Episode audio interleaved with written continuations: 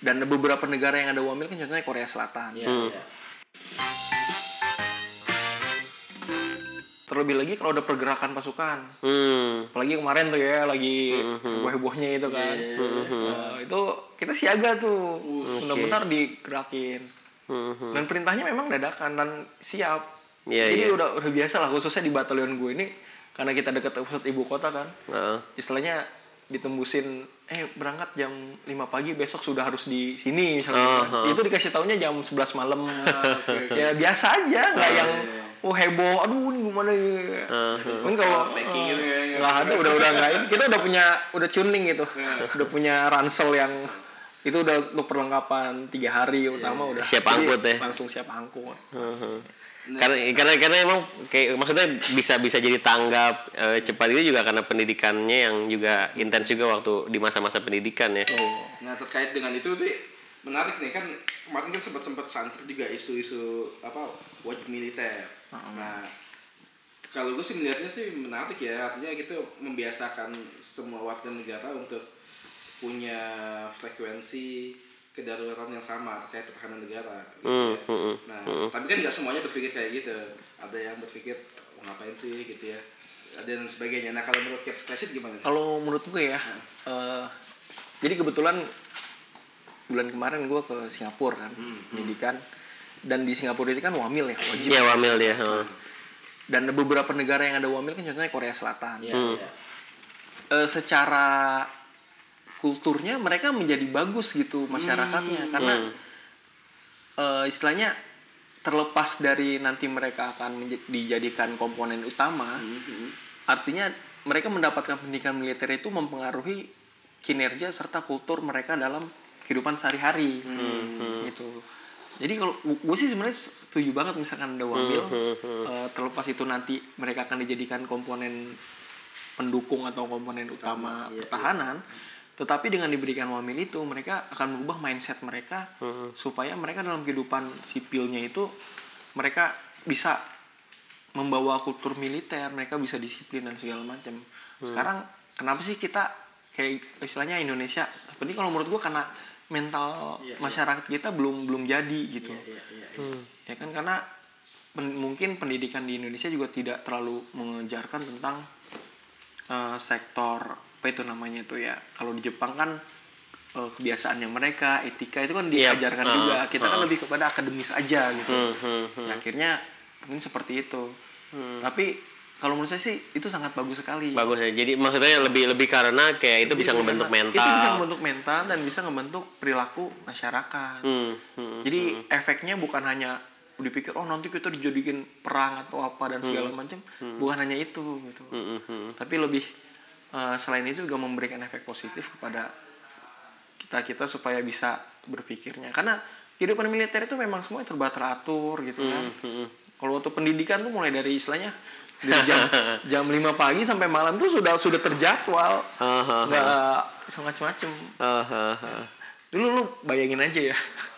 Waktu pertama kali masuk pendidikan ya kan apalagi dua tahun kuliah gitu Ah, ah. dari dunia yang Oh iya, udah. bebas banget gitu kan. sebelumnya di ITB lalu ke UI kuliah terus, masuk kemudian ke kuliah masuk ke Akmil Akmil itu jujur aja pertama kali di styling istilahnya gitu ya, di, di alarm gitu kan itu saya nangis gitu Seriusan? Nangis.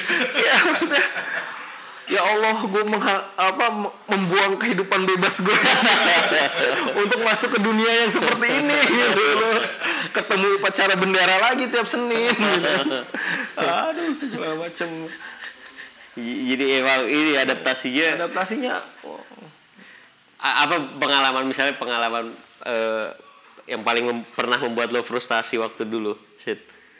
untuk waktu-waktu lagi masa-masa pendidikan pendidikan tuh jelas ya dulu kan eh, anak mami banget. Bukan anak mami banget tapi artinya gue anak anak bungsu gitu kan.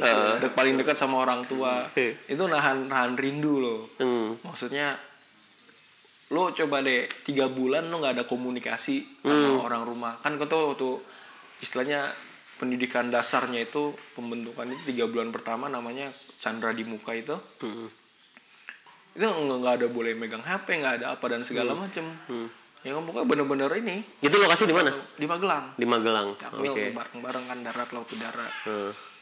Terus tahu-tahu tiga bulan namanya ada wisuda jurit, baru ketemu sama orang tua. Oke. Ya, orang tua kita udah pakai seragam oh, upacara kebanggaan itu. Ya, itu gimana? ini? Kamu masih hidup gitu. Gimana coba dengan ini? Iya iya. Itu sih itu yang paling berkesan itu. Istilahnya istilahnya yang memotivasi juga untuk bertahan di sana. gitu. Karena tidak semudah yang dibayangkan. Tapi katanya ada pengalaman-pengalaman juga waktu kayak survival di Oh iya. Heeh. itu tuh pendidikan lanjutannya ya setelah itu ya. Jadi iya, ada namanya Pramuka Yuda. Hmm. Itu dari tingkat 2 mau naik ke tingkat 3. Hmm. Mungkin kalau di kuliah tuh eh, apa ujian akhir kali ya. Hmm, kalau kita oke. istilahnya latihan berganda. Hmm. Jadi kita mempraktekkan semua yang udah kita terima. Hmm. Nah, diaplikasikan dalam satu waktu. Hmm.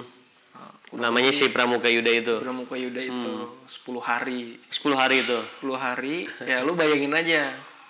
Eh 10 hari kan berarti lu bawa perlengkapan 10 hari kan? Iya benar. pakai helm terus tambah tali toggle gitu segala macam ada beberapa materi yang harus kita lewati gitu Ah, ah, ah.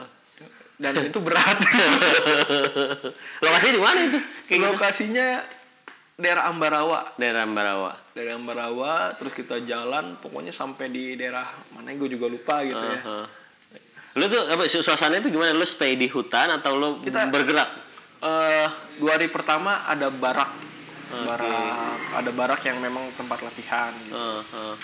jadi tapi stay di luar kita nggak ada ke barak apa namanya tinggalnya di kita berbivak gitu. Oh, di apa di di lapangan bikin tenda sendiri. Lama bikin tenda. ya hari pertama tuh ya nafrat ya. Nafrat tuh navigasi darat. Ah, ah. kita jalan kompas jalan peta gitu mencari lokasi. Itu naik gunungnya nggak kira-kira. Jadi kadang-kadang pelatih tuh bikinnya dia main asal aja gitu. Aku mau di ketinggian yang di sana gitu kalau pelatih kan enak dibagi-bagi. Ya kamu yang naruh sasaran di gunung sana kamu yang sasaran di sana. Nah kita harus ngelewatin semua. Hari pertama hari keduanya dihantam sama HTF HTF tuh how to find fighter. Hmm. kalau di kita tuh kayak apa ya? Kayak benteng Takeshi lah gitu kan. Jadi Oh, kita berjalan nanti ada rintangan-rintangan. Rintangannya banyak dari bongkar pasang senjata yang mudah sampai peluncuran apa semuanya Mhm. itu jalan kaki semua gitu naik turun hesti mungkin kalau di total tuh ya tiap materi tuh 20 kilo mah ada kali ya Oh gitu. 20 kilo dengan perlengkap dan perlengkapannya harus kita bawa terus itu perlengkapan selama 10 10 hari, hari itu. itu. bayangin jadi ya lu gak usah nanya mandinya gitu Iya iya iya iya iya. iya. Lu tahu pada masih Gue langsung kepikiran tuh buang airnya gimana? gimana gitu ya. Kalau mandi oke lah itu bisa diabaikan. Ini buang airnya gimana? ya itu pinter-pinter kita aja gitu. ya di sungai di ini yang biasa Main sekop lah ya. Ya, ya kita di di skop juga tisu basah ya tisu basah itu kan memang terjadi seperti itu cuman kita ada ada dikasih itulah apa ya, ya kita nggak mungkin lah mandi selama 10 hari yang yang kayak mandi di shower Iya, gitu kan iya, atau mandi dipakai ini. Artinya ya menyesuaikan ya dua dua hari nggak mandi kan maksudnya masih hidup juga gue gitu. Dan itu untuk membiasakan aja sebenarnya bahwa ya nanti suatu saat mungkin kita menghadapi seperti itu kan. Kalau perang kan kalau di film-film perang itu kan mana mungkin udah mikir mandi mikir ini dan segala macam Mikirin itu aja kita masih belum iya belum tentu. kejadian ya. Oh.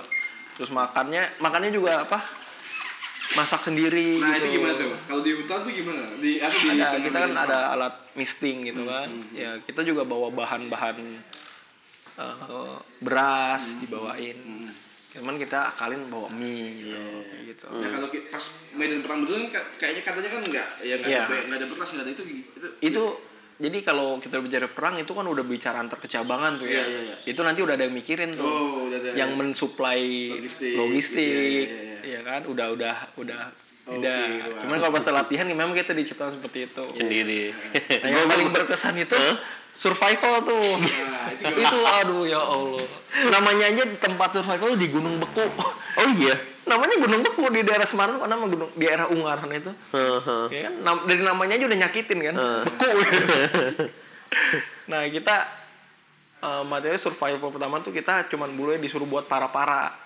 Di Para-para apa?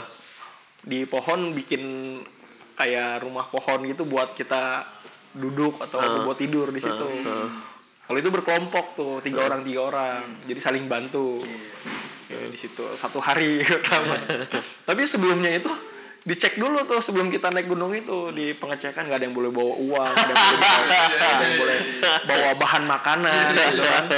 Pokoknya ya survive cari daun-daun tah ayam aja nggak ada di sana mau nyari apa yang ada harimau harimau mau berburu harimau ada ada aja kan ya akhirnya ngalong semalam eh apa para para satu hari besoknya gantian ngalong. Kalau ngalong tuh ya ngalong kayak kalong di pohon gitu. Jadi Oh. kita cari pohon yang tinggi Heeh, heeh, heeh. tidur, di tidur di atas. pohon. Tidak semua ya. ya teorinya gitu. Tapi pernah nggak tidur di atas pohon? Gimana caranya coba? Mau masa mau meluk pohon? Ya kira ya pinter-pinteran juga gitu kan. Pelatih nggak ada. ya turun ke bawah. Tidur pohon itu tuh kayak gue dulu. Gue waktu sebelum berangkat Indonesia mengajar itu kan juga survival juga kan. Iya. Survival ala ala lah nggak nggak nggak kayak militer banget gitu. Kita berkelompok waktu itu kita di Gunung Bunder ya kan. Di awal tuh udah ngasih ini pelatihnya udah ngasih kode-kode gitu. Ya pokoknya kalian tuh survival. Di survival apa pun kalian harus lakukan untuk bisa dapat makanan gitu termasuk kalau misalnya emang eh yang gue inget ya kalau misalnya emang perlu berbohong ya udah gitu.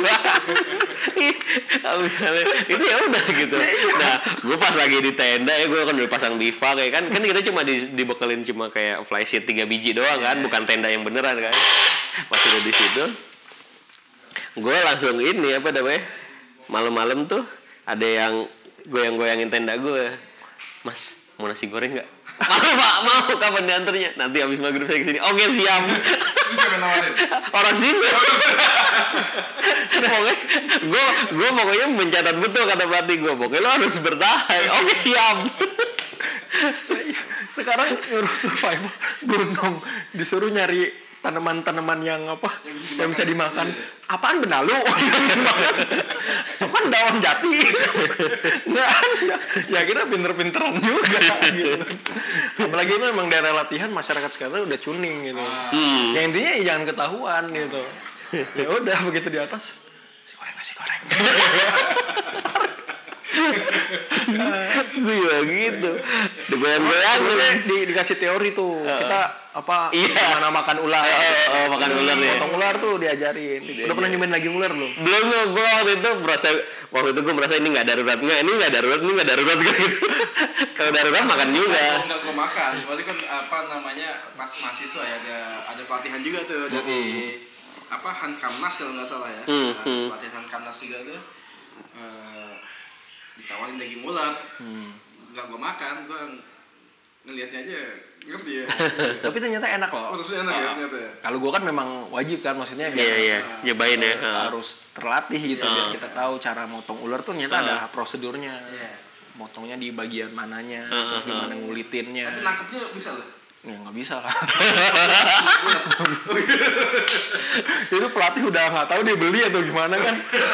Pokoknya di kita kalau motongnya iya kita iya, iya. motong terus gimana ngulitinnya terus ternyata ya hampir sama kayak daging ayam aja. Iya iya. iya. Iya teman-teman gue bilang sama kayak daging ayam. Sama aja kayak daging ayam. Teman-teman gue yang nyobain. Jangan-jangan daging ayam Dan- dan- kalau lagi lapar ya ya kemakan juga. Tadinya juga agak jijik-jijik juga gitu iya kan. iya iya. Tapi lapar juga ya udah hantem juga. Iya dan memang kan lagi latihan intinya Hmm, hmm.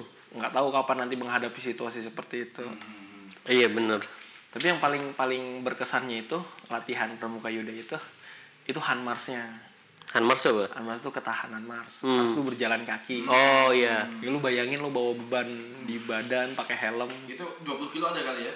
lebih men tadi 20 kilo Ah, tadi berapa? 20 itu sehari doang Hanmars itu kita itu 76 kilo di total dibagi dua dalam dua hari hari pertama tuh 42 kilo men Lo tau gak 42 kilo? Itu tuh Depok Parung. gue soalnya dulu rumah di Parung. Ya gue tahu. 42 kilo tuh Depok Parung lo bolak-balik. Iya. Enggak ada maksudnya beban yang lu bawa. iya Enggak, beban yang dibawa berapa tadi? 12 kilo 12 kilo. ya? Heeh. bawa senjata Mobilan 42 kilo. Itu kira berapa jam ya? wah itu kita start jam 6 pagi Jam pagi. Eh gue masuk finish itu jam 7 malam Jam Iya. 13 jam ya. Iya, dan karena medannya nggak yang rata gitu, gue Iya, juga iya, nggak iya, tahu itu kok bisa bisanya milihnya kayak gitu. Itu lu bayangin, aduh kaki itu lepas kos kaki itu kayaknya telak apa kulit ya? telapak itu menyatu. oh itu udah nggak ada yang udah nggak nggak mungkin yang nggak nggak luka luka tuh nggak mungkin. Lepas kaos kaki udah kayak yang lepas kulit ya. Iya kayak nggak kulit itu nempel. Iya. Kos kaki baru itu sampai jadi keras gitu dia. Apalagi dulu sepatunya masih sepatu yang lama tuh sepatu PDL-nya. Iya. Kalau sekarang kan udah bagus ya Oh. agak lembut lah. Dulu tuh yang kulit jeruk itu loh. Yang aduh kayak kita pakai bakiak. Pas banget. Hari kedua. Dan terakhir itu finishnya di di di pantai. Hmm, seru lah ya jadinya ya. wah seru banget itu. Jadi sengaja mungkin di pantai karena supaya kan lecet-lecet itu berdarah darah itu. kan oh itu udah berapa perban itu kita. Dan apa banyak yang collab lah istilahnya. Tapi itu gimana? hasilnya eh, nggak bisa sampai finish. Oke. Oh, itu tuh ada yang di evap. Iya iya iya. iya. Kalau kayak gitu gimana? Artinya ngelanjutin apa dia harus mengulangi Eh, latihan? dia ngulangin di tahun depan. Oh. Depan. Jadi gue motivasinya gitu aja daripada gue ngulangin. gue mending sakit seka- sakit sekalian gitu loh. Jangan sampai gue ngulangin lagi tahun depan. Iya iya iya iya. Gayung, pantai itu. Tapi ternyata air laut itu bagus loh kalau mau ngilangin lecet-lecet itu. Karena langsung sembuh. Bukannya perih banget kena air garam gitu? Enggak. Itu ternyata memang sengaja di pantai itu supaya kaki kita langsung sembuh. Hmm. Ya, jadi kan finish sore itu di di pantai, terus besok paginya kita basis. Iya iya. iya. Ya, dikenain tuh airnya apa kaki kita gitu. Itu rasanya cekeces. Ya. Ada bunyinya itu. Aquaman makanya sakti ya. Aku amin kenapa memang Karena kalau luka-luka dia kan langsung langsung nyelam. Iya.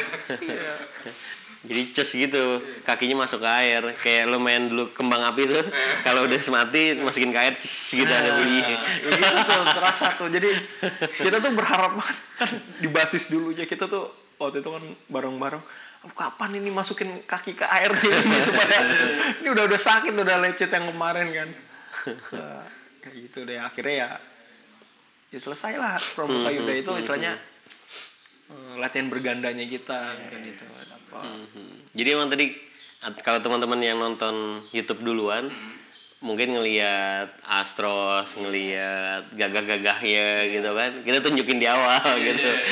Tapi yang eh, gitu pahit-pahitnya juga mesti denger juga.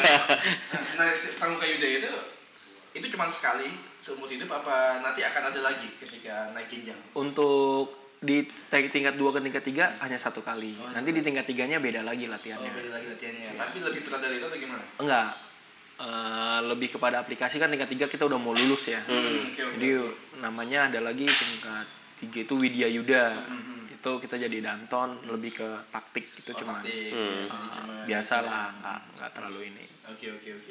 Nah kita masuk ke ini, eh Cap. masuk ke kehidupan pribadi nih ya. Kan Iya. bayangannya orang kan eh prajurit gitu ya, tinggalnya aja di di komplek kayak gini kan, yang apa bukan bukan pemukiman umum lah gitu Iya. kan. Jadi mungkin orang nggak kebayang gitu. Jadi prajurit tuh hidupnya tuh kayaknya eh, misterius gitu ya. Kemudian eh, nggak nggak bebas begitu. Kemudian kayak punya kehidupan sendiri begitu. Terus kalau punya anak nanti anaknya sekolahnya di mana gitu ya. Lalu kemudian kalau belum masih bujangan ini gimana cara nyari jodohnya orang nggak pernah ketemu sama orang lain gitu ya. Nah kita kita gimana sih sebetulnya? Eh nggak gitu-gitu juga sih. Jadi kan eh, memang yang kelihatannya kayak gitu gitu kan contohnya ya, waktu waktu gue bujangan waktu taruna gitu kan. Ya kita modal seragam itu aja nilai jual kita gitu. Tapi alhamdulillah gitu waktu itu nggak ada yang nggak nolak. Nggak ada yang nggak nolak ya? Nggak ada yang nggak nolak gitu kan. Modal seragam gitu kan. Karena kan eh, sekarang orang tua juga udah pinter tuh. Dia kan pengennya menitipkan anaknya. Iya. kayak yang bisa menjamin masa depannya ya kan? Ya salah satunya ya dari taruna-taruna itu gitu. Nah, pada intinya sih selalu ada itu kehidupan pribadi kita ya nggak masalah eh gue nggak menemui kendala gitu ya. Apalagi kan juga udah ada media sosial sekarang. Banyak yang kenalan lewat eh, media sosial segala macam. Terus kalau memang yang tadi karena kan gue udah udah keluarga ya. Hmm. Eh, ya gue ngambil waktu-waktu pinter aja misalkan oh ini lagi nggak sibuk nih. Ya kan oh malam oh kayaknya nggak ada apa-apa. Ya udah keluar aja ajak anak-anak gitu kan. Oke oke oke. terus Tapi kalau- standby. iya tapi tapi deg-degan gitu. Handphone tuh harus selalu on gitu. Takut-takut. Takut-takut shit lagi di mana? Aduh aduh aduh, aduh, aduh. lagi makan itu langsung jadi nggak tenang gitu. Lagi tapi alhamdulillah sih pimpinan juga ngerti gitu nggak yang padan segala macem. Dan kan alat komunikasi juga kita bisa kendaliin lewat HP dan segala macam dan artinya eh, tidak menjadi kehidupan pribadi itu terganggu itu tergantung personal sih ya. Dan kalau masalah anak-anak ya memang itu resikonya punya bapak tentara militer gitu. Memang ya harus pindah-pindah gitu. mungkin nanti anak saya sekolah juga dua tahun sekali dia pindah ngikutin. Hmm, belum tentu juga di sini ya. belum tentu juga. Iya. karena eh, biasanya kalau dia di satu batalion tuh mungkin sampai 10 tahun pertama tuh. Tapi nanti setelah itu kalau udah pamen udah mayor itu paling masa dinasnya dua tahun dua tahun aja di satuan. Dia pindah-pindah Pindah-pindah. tahun dua tahun. Macam dan ya harus ngikutin kan keluarga. Iya iya. ya ya itu resikonya. Gitu Harus ngikutin ya. Sebenarnya sih nggak harus ngikutin cuman Ya kalau jauh kalau gimana? tipe saya gitu ya saya pengen sama keluarga deket dong ada juga ya beberapa yang istilahnya keluarganya ditinggal di mana gitu Kampung kan di gitu ya. kampung Iya. di backup sama orang tuanya ya. dia dinas terus nanti sebulan sekali pulang ya tapi kalau saya pribadi saya nggak mau saya pengennya ketemu Ikut terus. ya ikut terus gitu untuk mendampingi apalagi kan udah punya anak lagi lucu-lucunya pengen jangan sampai kehilangan Iya, masa- masa anak-anak mereka nggak nggak tahu ininya. Iya. itu ya begitu ya. Jadi apa melankolis juga ya sebetulnya kalau ingetin ceritanya tentaranya tapi kan itu kan dijamin ya perumahan kan disediain. Iya. sekolah untuk keluarga anak-anak kan gitu ya. Itu udah ada fasilitasnya gitu ya. Ada fasilitasnya. Dan contoh-contohnya kayak tadi kan ngeliat kan kita punya TK sama punya PAUD. Nah itu memang untuk mengakomodir anak-anak asrama di sini supaya supaya apa sih? Kenapa dibikin kayak gitu? Biar misalnya kita lagi dinas ke mana lama gitu kan dia nggak usah mikirin, mikirin, ya. nganterin anak udah sekolahnya di situ segala macam. ini SD juga ada di depan batalion. Hmm, hmm. Jadi seperti itu. Lalu kemudian sos apa namanya dengan masyarakat di luar di luar batalionnya ada ada kegiatan-kegiatan sendiri gitu ya? Ada. Kita memang punya apa istilahnya program kan. Eh, pembinaan teritorial. Iya. satuan non komando wilayah. Ya contohnya kita ngundang eh, ya misalkan ada anak SMA kita apa yang kita bisa berikan? Apa pendidikan bela negara gitu. Hmm. anak-anak TK juga mereka sering kunjungan ke sini supaya ya menanamkan itu. Oh kayak gini ya. Jadi mereka punya eh, motivasi untuk mungkin Iya. mau jadi Jadi bayangan tentara. karir mereka setelah Iya. Lulus nanti setelah gede nanti ya. Eh tadi gue juga kepikiran gitu begitu kita keliling-keliling tuh kayak ini kayak seru deh kalau anak gue ke sini tuh kayak dia bakal inget banget gitu ya. Dan jadi mungkin membentuk cita-cita mereka gitu kan. betul jadi apa namanya menghilangkan kesan militer tuh galak gitu. Nah, karena kan ya kita yang belum kenal mungkin ya ngerti gitu ya Tuh. takut gitu ya. Padahal kita ya senang-senang aja ya kan. Ya kecuali kalau dalam gitu ya. iya manusia biasa juga. Suka humor juga. Memang di waktu-waktu tertentu yang kita harus tunjukin ininya Iya, gitu kan iya, di masa lagi latihan, lagi ini nasi untuk serius. Tapi kan di luar daripada itu ya sama juga. Iya, iya, iya. Masih suka juga nonton Spider-Man. ya ini sering loh nonton bareng di batalion. Oh. Kemarin apa tuh film eh, My Stupid Boss 2 Oh, iya, iya. berapa tuh? Kita nonton bareng di sana tawa bareng.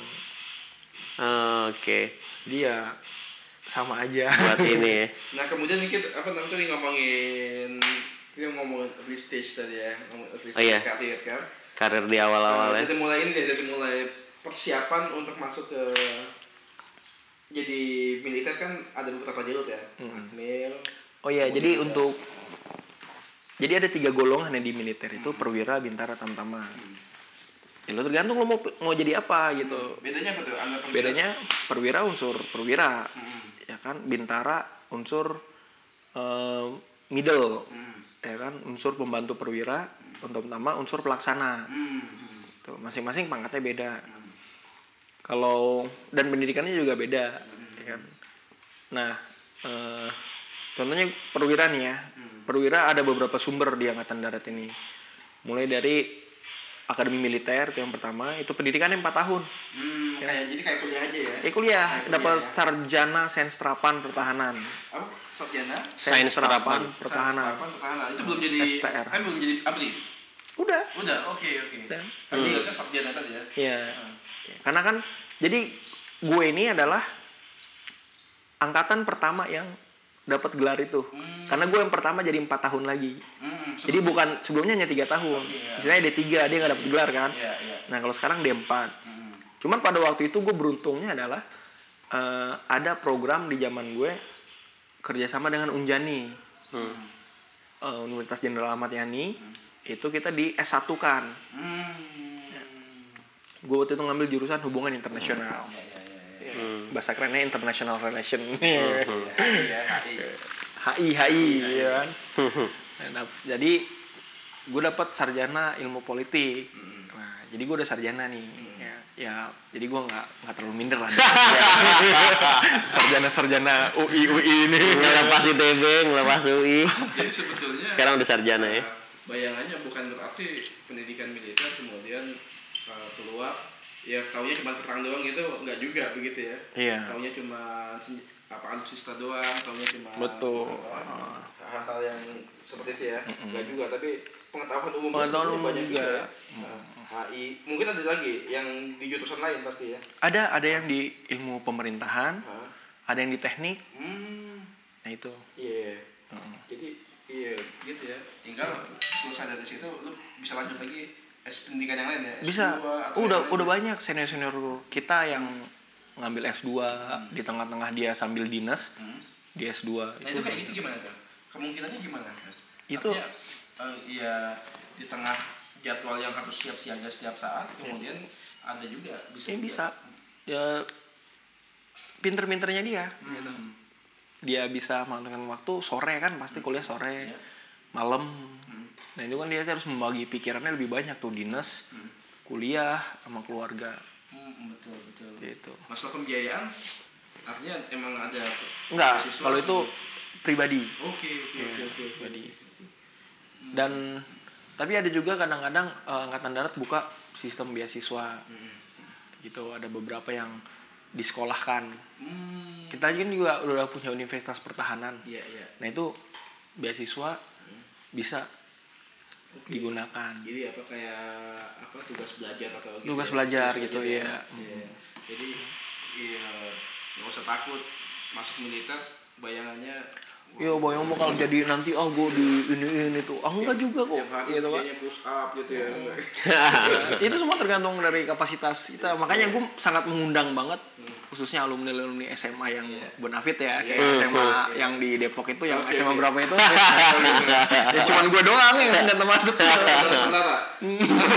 SMA Jalan Nusantara bukan TN ya JN Nusantara. SMA Jalan Nusantara itu berharap banget adik-adik dari SMA situ gitu kan itu untuk bergabung karena istilahnya kan eh, mereka kemampuan inteleknya udah bagus gitu ya dan itu dipakai banget di tentara hmm. Hmm. gitu loh. Hmm. emang perlu talent talent yang bagus Talent. ya dan kalau talentnya bagus yakin menonjol ya nanti banyak banyak kesempatan Iya. kita tuh saya pernah diceritain sama senior banyak kayak mau dikirim sekolah ke luar negeri Hmm. banyak tidak bisa ngirimkan karena kekurangan personil yang bisa memenuhi kualifikasi bahasa Inggris Bahasa Inggris, misalnya. iya, iya, iya. Nah kan kalau misalkan dari adik-adik yang SMA Iya. Yang favorit lah ya. yang favorit itu bulan-bulan yang ya. mulai itu itu sangat kita welcome banget. Iya, iya. Oke. Nah kalau tips triknya gimana sih bisa masuk nih? apa yang perlu dipersiapkan Apa gitu yang ya perlu dipersiapkan? Persiapan itu yang pertama itu doa ya harus berdoa Iya. kemudian harus disiapin dulu dan memang harus punya basic passion yang memang karena apa ya kalau lo nggak ada niat banget nanti takutnya tuspur di tengah jalan gitu Apa tuh tuh spur? tuspur tuh istilahnya Putus. mundur mundur Oh, mundur. Istilahnya Kalau di Rindam Jaya tuh ada depannya tuh ragu-ragu lebih baik kembali gitu. Jadi kalau Kalau ragu-ragu cuman apa kayak pelatihan aja gitu kan Iya, masuk- apalagi habis putus gitu kan, terus udah lah gue ikut ini aja gitu lima bulan gitu. Jadi salah masuk militer buat pelatihan ya misalkan mau masuk UI supaya dapat gaji 8 juta kan. Kenapa nggak terima? Lari gitu ya. Itu itu yang kayak gitu-gitu motivasi yang iya sebetulnya harus yang benar-benar dia harus banget. emang punya passion di militer dulu Iya, iya. Ya, terus yang harus disiapin ya itu juga tadi gue bilang kan kita di tesnya tuh bukan cuman akademis. Iya. Hmm. malah akademis itu di terakhir loh di seleksi pusat itu. Oke. Nah, yang pertama itu ya harus kesehatan. Iya. kenapa kita kesehatan sangat concern? Karena nanti akan berpengaruh pada saat pendidikan. Hmm. contohnya ya mohon maaf misalkan punya asma. Iya. nanti akan kesusahan dia sendiri. Hmm. kan kadang disuruh lari disuruh apa nanti dianya yang akan men- eh, menderita sendiri. Atau misalkan eh, sakit jantung kalau jantungnya nggak kuat ya itu menurut saya lebih baik nggak usah dipaksakan gitu Berkecimpung di dunia lain aja ya. iya Fisiknya Pendengaran, oke. iya. Jadi fisik harus dikuatkan juga. Nah, fisik juga harus latihan dari sekarang. Oke. Gitu. Harus kuat. Untuk kalau untuk seleksi pertama minimal kuat lari 2100 meter dalam 12 menit. 2100 meter 2,1 kilo 2,1 kilo. dalam 12 menit. Nah, Eh, lu dulu waktu SMA gimana? Lu menyelesaikan empat putaran di UI apa enggak? kayaknya lu nggak menyelesaikan empat putaran di UI deh kayaknya. Gimana penting daftar hadir doang. Jadi ya daftar hadir doang. Pas ujian terakhir itu yang apa na- 1,6 kilo 1600 dalam 12 menit itu. Gue pas lagi sakit tadi tuh. Hmm, alasan. Dispensasi jadi gue. Iya iya iya. Eh, lu akhirnya apa? Beli alat, beli bola basket atau beli apa jadi untuk mengganti nilai? Kita dari dulu ya seperti itu ya. fisik ya berarti ya doa, motivasi, fisik, Fisik, kesehatan. kesehatan, Ya, kesehatan tuh luar dalam. luar dalam. Ya. Terus ya Maksudnya luar dalam tuh gimana? luar dalam tuh segi luar misalnya dari postur, Tampilan, Iya. eh, iya. mata itu kan luar telinga, gigi juga kelihatan ya. gigi, eh, terus apa? Atau mereka nanti punya alat itunya apa kelurusan badan, gitu. Urusan badan. Yang tadi kaki nggak boleh X atau O gitu ya. X O berlebih gitu kan, kayak gitu. Tato tuh nggak boleh. Nah, Ini juga buat orang tua orang tua ya. Artinya kalau mau anaknya punya cita-cita masukin anaknya ke dunia militer, Fisiknya mesti disiapkan ya. Harus dijaga. Postur tubuh kan duduk segala macam gitu. Iya iya benar. Jaga apalagi mata sekarang tuh rata-rata anak-anak kan karena main Oh iya benar benar. Ini mata gue juga udah mulai Gadget gadget itu ya mempengaruhi banget ya. kesehatan dalam ya, kesehatan dalam ya gitu tadi. Yang Penting nggak ada Jantung, masalah di asma jantung, gitu ya. paru atau apa. Hmm, hmm. macam sama renang ya renang banyak yang gagal di renang ya Oh nggak bisa berenang. nggak bisa berenang terus tesnya tes renang Kayak fitrah ya nggak bisa berenang dia. Ya, dia bisanya ini dia gaya apung aja. Heeh. Di atas enggak, di bawah enggak gitu, di tengah-tengah aja. Melayang gitu. Heeh, Dorong-dorong sama orang. Nah kalau pas itu pas menurut lu ujian yang paling susah buat lu apa? Ketika masuk seleksi kesehatan sih gue kesehatan ya. Hmm. Heeh. agak deg-degan gitu kan karena kan kalau gue dulu yang kan nggak mungkin gue check up yang seluruhnya itu Mahal kan ya. mahal itu Iya, kan Betul betul. paling cuman ya ngecek gigi gue nggak tahu juga jantung gue kayak Iya. gimana paru-paru gimana Iya. itu aja yang paling bikin deg-degan kalau yang lainnya kan terukur tuh Iya benar-benar. Jadi soal terukur nggak terukurnya itu ya. lari fisik kan terukur ya Kita gue udah tahu sendiri ya. oh iya bisa sendiri oh gue gue udah mampu Iya iya. oh terus misalkan yang uh, akademis uh, kalau akademisnya sih waktu itu gue tes taruna ya standar UN lah ya Hmm. standar UN agak di bawah sedikit Oke. Iya. Akhirnya lulus UN aja udah. lulus UN udah insya Allah deh ya Iya. Uh, cuman waktu itu gue harus belajar lagi karena kan gue dua, dua, dua tahun kan Iya. dari lulus SMA tuh tuh Tapi UN lu kan lulus ya. Uh, ya, kalau nggak lulus gue nggak di sini lah gimana nyaris tidak lulus ya dulu. bayar berapa fisikanya di bawah 6 gua. bayar berapa dulu lo fisika di bawah 6 lo berarti pak Heci Pak Ali gua, Pak. Pak Ali Ah, itu Pak Ali. Pak Ali yang tadi kita sebut itu ya Iya, heeh. Ya, Pak Ali kan jarang ngajar. Motivasi. Eh, motivasi. Motivator. Bicaranya mau fisikanya sebentar aja. oke oke pengalaman kehidupan gitu.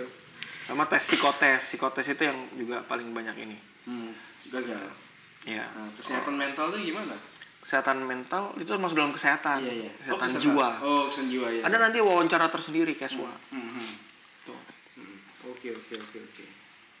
oke sip Em, cukup gitu kayaknya hari Iya, iya, iya. sesi atau edisi kali ini episode kali ini Betul, betul. Eh, kita banyak dapat pelajaran tentang pengetahuan tentang dunia kehidupan tentara. Iya. Em, kita juga banyak ngobrolin tadi tentang karir di dunia tentara. Juga persiapan mungkin teman-teman yang sekarang mau masuk ke dunia militer persiapan dari sekarang apa aja sih yang perlu dilakukan gitu. Kalau misalnya nih ada yang mau ngobrol-ngobrol lo berkenan nggak? Oh berkenan banget. berkenan banget ya. Bisa di eh, punya Instagram sama Facebook ya? Gue punya. oke Gue kan kekinian juga. jadi nyaman ya kalau misalnya ngobrol-ngobrol di Instagram gitu nyaman aja ya Bisa aja mau eh, apa? Invite ya. Apa kalau di Instagram tuh istilahnya follow. follow follow eh. Ya. Oke. Bisa aja. Oke, sip gitu dulu teman-teman. Mudah-mudahan banyak pelajaran yang bisa didapetin.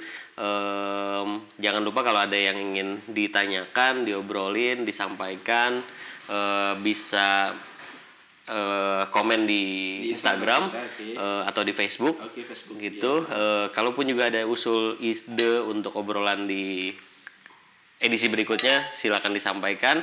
Eh, gitu dulu. Oke, siap. Terima kasih banyak Kapten Rasid. Mudah-mudahan kita bisa ketemu lagi. Lagi.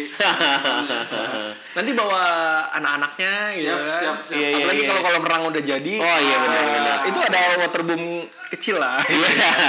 Mungkin bulan depan nih udah insya Allah udah jadi. Oke. Oke, thank you guys. See you. Bye bye. See you, bye-bye. Bye. Sebagai catatan, saat ini Keptrasit menduduki jabatan sebagai pengganti sementara Kepala Urusan Pendidikan Luar Negeri di staf personil Angkatan Darat. Dan tunggu versi vlog dari episode kali ini di YouTube channel kami.